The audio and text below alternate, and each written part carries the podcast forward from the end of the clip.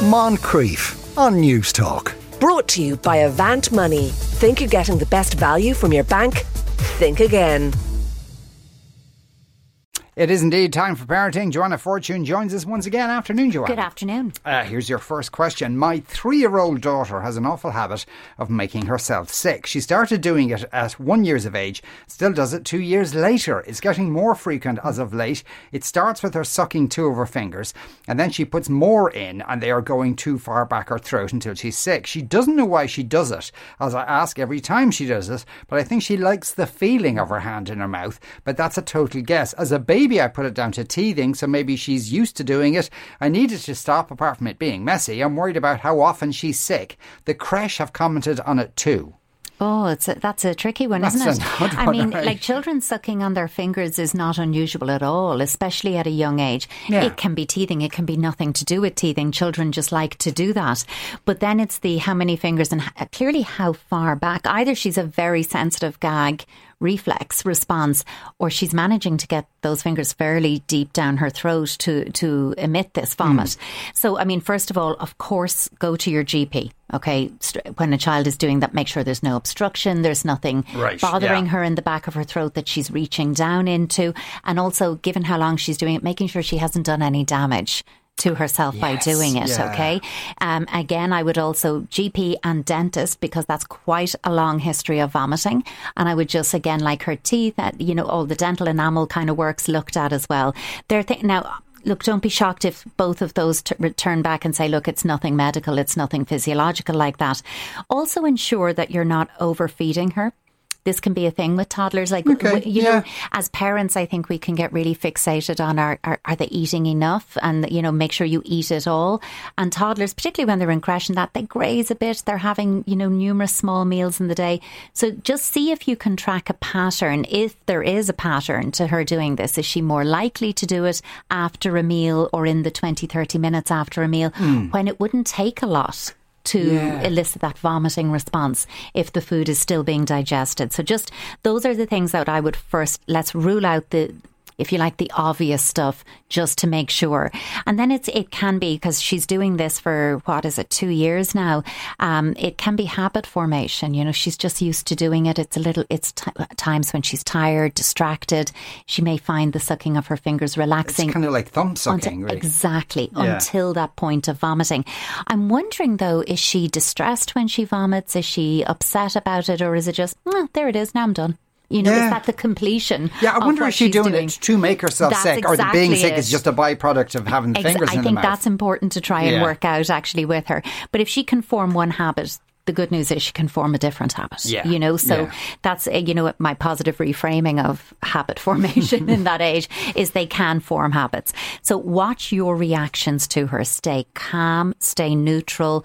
Don't rush in, don't overreact. I mean, you don't want to ignore it, obviously, either, but you might come in and name but don't shame. You know, oh, you were sucking on your fingers, your fingers went too far back in your throat, and that made you sick. Let's clean it up yeah. and you're just doing that. Obviously, when you see her doing it, because I'm noticing it starts with two fingers, then it's more until she vomits. So if you Yeah. can catch her on the two fingers, redirect and distract her, get her doing something that involves her hands, that will be something in the moment. And all of that is kind of make sure it's not medical, dental, and there's no damage to be aware of. Make sure you're managing your reactions using distraction and redirection in the moment. But there is that bit of, well, why is she doing it? you know, what's what's Yeah, underpinning yeah. it? So, I mean, it's actually not all that uncommon in toddlers to do things like this, to suck on their fingers to make themselves sick. And it's part of exploring all that their body can do. Mm. And in this early stage of childhood, she's still only three years old. It's also a way of exploring that boundary within the body of what's outside, what's inside, because she's finding a way of taking her hands from the outside, putting them inside, and Inside, taking the vomit from the inside and bringing it outside. But kids play with that at this stage. Yeah. You know, we talk about, you know, that sensory messy play that I feel like I mentioned quite a lot, but it's partly because of the age group of kids sometimes that we hear about. That's stage one developmental play. And underpinning all of that sensory messy stuff is understanding and internalizing that we all have a skin and it contains us and it marks a boundary on our bodies where we end and the world and people outside of us begin. So playing with inside, outside, internal, external is actually, it's why I, I remember I said about kids love boxes. Mm, they have yes, clear course, insides yeah, and outsides. yeah. They can climb in and out. Mm. It's very much playing with those themes. So I would also say to you, really increase all of that play with her. Lots Yeah. of empty cardboard boxes coming her way this year, you know, for Yes. Christmas. You can save yourself a Can't fortune. Um, beat a cardboard box, it must but be said. keep all of the delivery boxes, anything that's coming, ask a local shop to keep you a few and really play with those, you know, t- draw things on them, turn them into cars, drag her around them, let her fill them up, empty them out, climb in, climb out, and lots of sensory messy play and playing indoors and outdoors and letting her with just like a baking bowl is fine. Go outside, gather up some leaves, little twigs, little whatever she can hmm. gather up outside and bring the nature bowl inside after a while. So she's quite literally bringing the outside in. Hmm. So you're just going to play with all of those themes with her as a support to this. Yeah.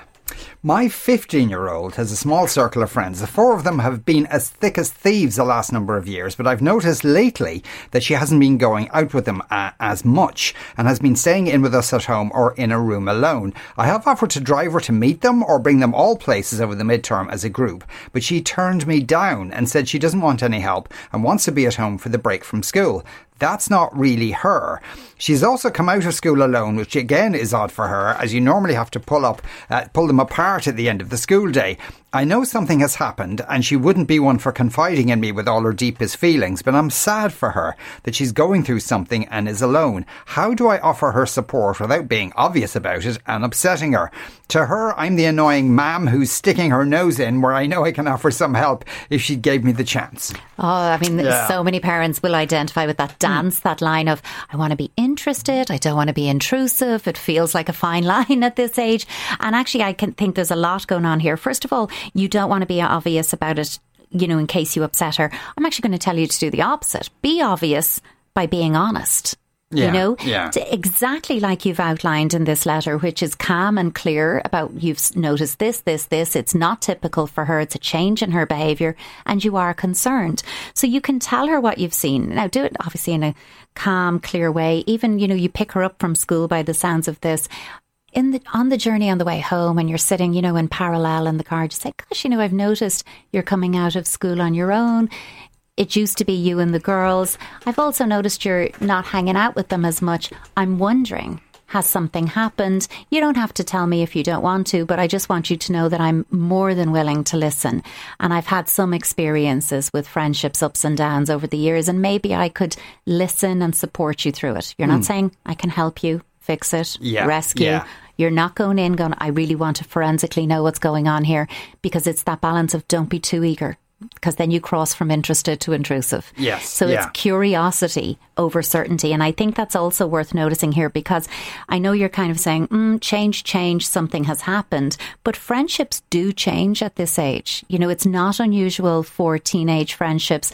They've been really tight and connected all the way, even through primary school, into these first couple of years of secondary school. And it's like over the summer break. Obviously, we're coming out of that into half term now. You know, that things just change because they mm. mature at different rates. So it might be that within her own friendship group, there's been a split in terms of we don't relate to each other as well as we once did. I don't feel as connected. So it may not be that there's been a row, a thing that has mm. happened. It may be something about friendship patterns changing and evolving. And I don't say that to minimize this because actually changes in friendships at this age can be incredibly painful. Um, and it can really feel like a loss. So I would say, you know, watch for any other changes in her behavior. You know, if she was retreating over and above what's normal at this age into her bedroom. Yeah. If there were any changes to her eating pattern, her sleeping pattern, again, that would be not typical because teenagers do sleep more, they stay more in the room. Some of that is normal. You're looking for what is over and above and what is a sudden, otherwise unexplained change in behaviour. But I do think that if you just talk to her and say that you, you know, you're here to listen, um, when she's ready to talk, so you're going to make yourself available, but you're not going to chase this. Yeah, and there's every chance she will say thanks, but you know, She might in the moment Yeah. go, nothing's wrong, and dismiss you. And Hmm. it might be a day or two later that casually she might say, "Do you know, something has happened, but she will be the one initiating it Yes, then. yeah. But you're laying the groundwork. It's all about keeping the doors of communication open at this age. Um, and just sometimes as parents of teenagers, we have to tolerate not knowing. Yeah. But I mean, based on what you said, then because you know you jump to the doomsday scenario, these uh, the other three have somehow excluded my daughter. Uh, but Might she ma- she may all. have said, uh, it might not be that at all. You know, and I work a lot with teenagers, and this can come up where they just don't feel a fit with their group anymore. Mm. That they're just different interests have come up, different ideas of socializing, different, you know, ways of hanging out and being together, and they're just not feeling a fit anymore. And again, that can be really difficult, Sean, because if your whole social group is this group of friends and you don't have friends in, you know, activities that you engage in outside of school or your typical peer group or your neighborhood, actually, you know, you have to learn a new way of socializing and connecting with others. And it might then be about expressing curiosity about who might she feel a connection Yeah. with and supporting new interests and friendships with her. God, it's hard. It's so hard. Yeah. Uh, my little boy, who will turn five in November, is terrified of dying. This came to a head while on the second to last day of our family holiday in Center Parcs, he was absolutely inconsolable, bawling, crying, and genuinely terrified. He kept saying that he didn't want to die and was scared of dying and asking me to help him. I think there was an element of being totally wrecked following a really active holiday, but I must feel there must be something he's worried about. To give you some context, we are quite open about death and speak about it at home. About three three years ago, my brother died by suicide. My son was very young and doesn't remember my brother, but he's very aware of him being part of our lives. There have been other family members that have also passed away. He is aware that when I get upset, particularly about my brother, he's conscious of certain songs that trigger me and will often go uh, to turn off the music. I'm wondering if he needs some play therapy to work through this, or are there any other suggestions? Yeah, I mean, look, it's the language in this that just jumps out at me. He's terrified, bawling, crying, mm. inconsolable. Like, this is very strong language. I think, you know, children between four and six years old do develop a fascination Yeah. with death. It's quite typical. We get it a lot actually coming in on questions here. And that can be even if they haven't experienced a loss, they're just curious about it. And it can even feel like a morbid curiosity the way they go on and on about it, mm-hmm. but they don't really understand the permanence of it. And that can be a very scary thing to be confronted with before you're developmentally able to process it. So I actually I think it's really good that we do in our families talk about death and normalize all of that, but when we talk about it we have to be very clear about the language we're using. And we're not saying passing away, going to sleep, no longer with us, we've lost so and so. Because a lot of that language is because it's a difficult topic for us adults to talk about, especially when it's such a personal loss like this one is. Um, but we do need to kind of talk about it. We don't want to over talk about it. And we want to be led by our children. When they have curiosity and questions, then we answer them honestly, but developmentally appropriately as well. And I do think that, you know, there's a couple of things you could do that when you're crying about a song, okay, if there are trigger songs here, and, you know, make sure you're minding yourself as well. If you're, you're being triggered by music and triggered by Yeah. other things, it is okay to take time and say, I deserve a space where I can work through that loss of my brother too, and to lead by positive example in that way. But you could also tell him that they're memory tears that when you cry like that, you're remembering somebody. And so hmm. those are memory tears because our children don't like to see us sad. It's good for them, by the way, Yeah. to know we can be, but they will want to make it better for us. It's a very natural thing. But if you say, no, these are memory tears and start speaking about memories after a loss and death. So, I mean, obviously there are, there are endless books in this area, but a couple of really good ones. I've mentioned The Invisible String because it can be helpful for children to hmm. think about staying connected even when somebody isn't with them anymore. I also do like Britta Teckentrup books in general, and she has one called um, The Memory Tree which is a lovely story about this. And in the Big Emotions series of books, there's one called um, When Sadness comes to call or came to call. It's something like that, very easily found. And again, it's a really nice way of talking about sadness, loss, memories, how we remember people to stay connected with them. Thematically, it would suit a lot here. But when he is upset about this, when he's terrified and inconsolable, I'm curious how this parent responds to him. So be very careful that you don't minimize. There's nothing to cry about, that you don't offer assurances very generalized, like, nobody's going to die, we will never leave you. Mm. Don't look at absolutes. So we're not going to minimize, dismiss, or rescue him, but you're going to listen with acceptance and empathy because actually, these are scary things to think about. Yeah. And they are overwhelming things to think about. But you can, reassure, after you're listening to him, reassure him that he is healthy and well, that all of you are healthy and well, and you live a life to stay as healthy and well as you possibly can. And that death is not something that your family is dealing with right now. Yeah. So that you offer him that reassurance because he seems to be developmentally curious about it, but he's also running with it because there is a real context in this family for that loss. Because, but as you say, that, that like so many kids, and we get we've got so many questions so many about questions. this over there, and, and you know, as you said, it was it's kind of a general. Hmm, uh, um, you know, we're getting a lot of it in, in, our house at the moment, but he seems to realise that, that that's, that's the difference it. here. So he's, that's not, he's not even five yet. Exactly. So that's why I'm curious about how have they spoken about it, the type of language used. You really want to be so clear. Like try saying everything in ten words or less at mm. this age. Yeah. And if you can't say it in 10 words or less, change how you're saying it. But don't use any vague or ambiguous language. Be very clear about what you're saying and what it means. And that then when he's upset, that you stay with him in that upset and support him in finding his way out through it. Yeah.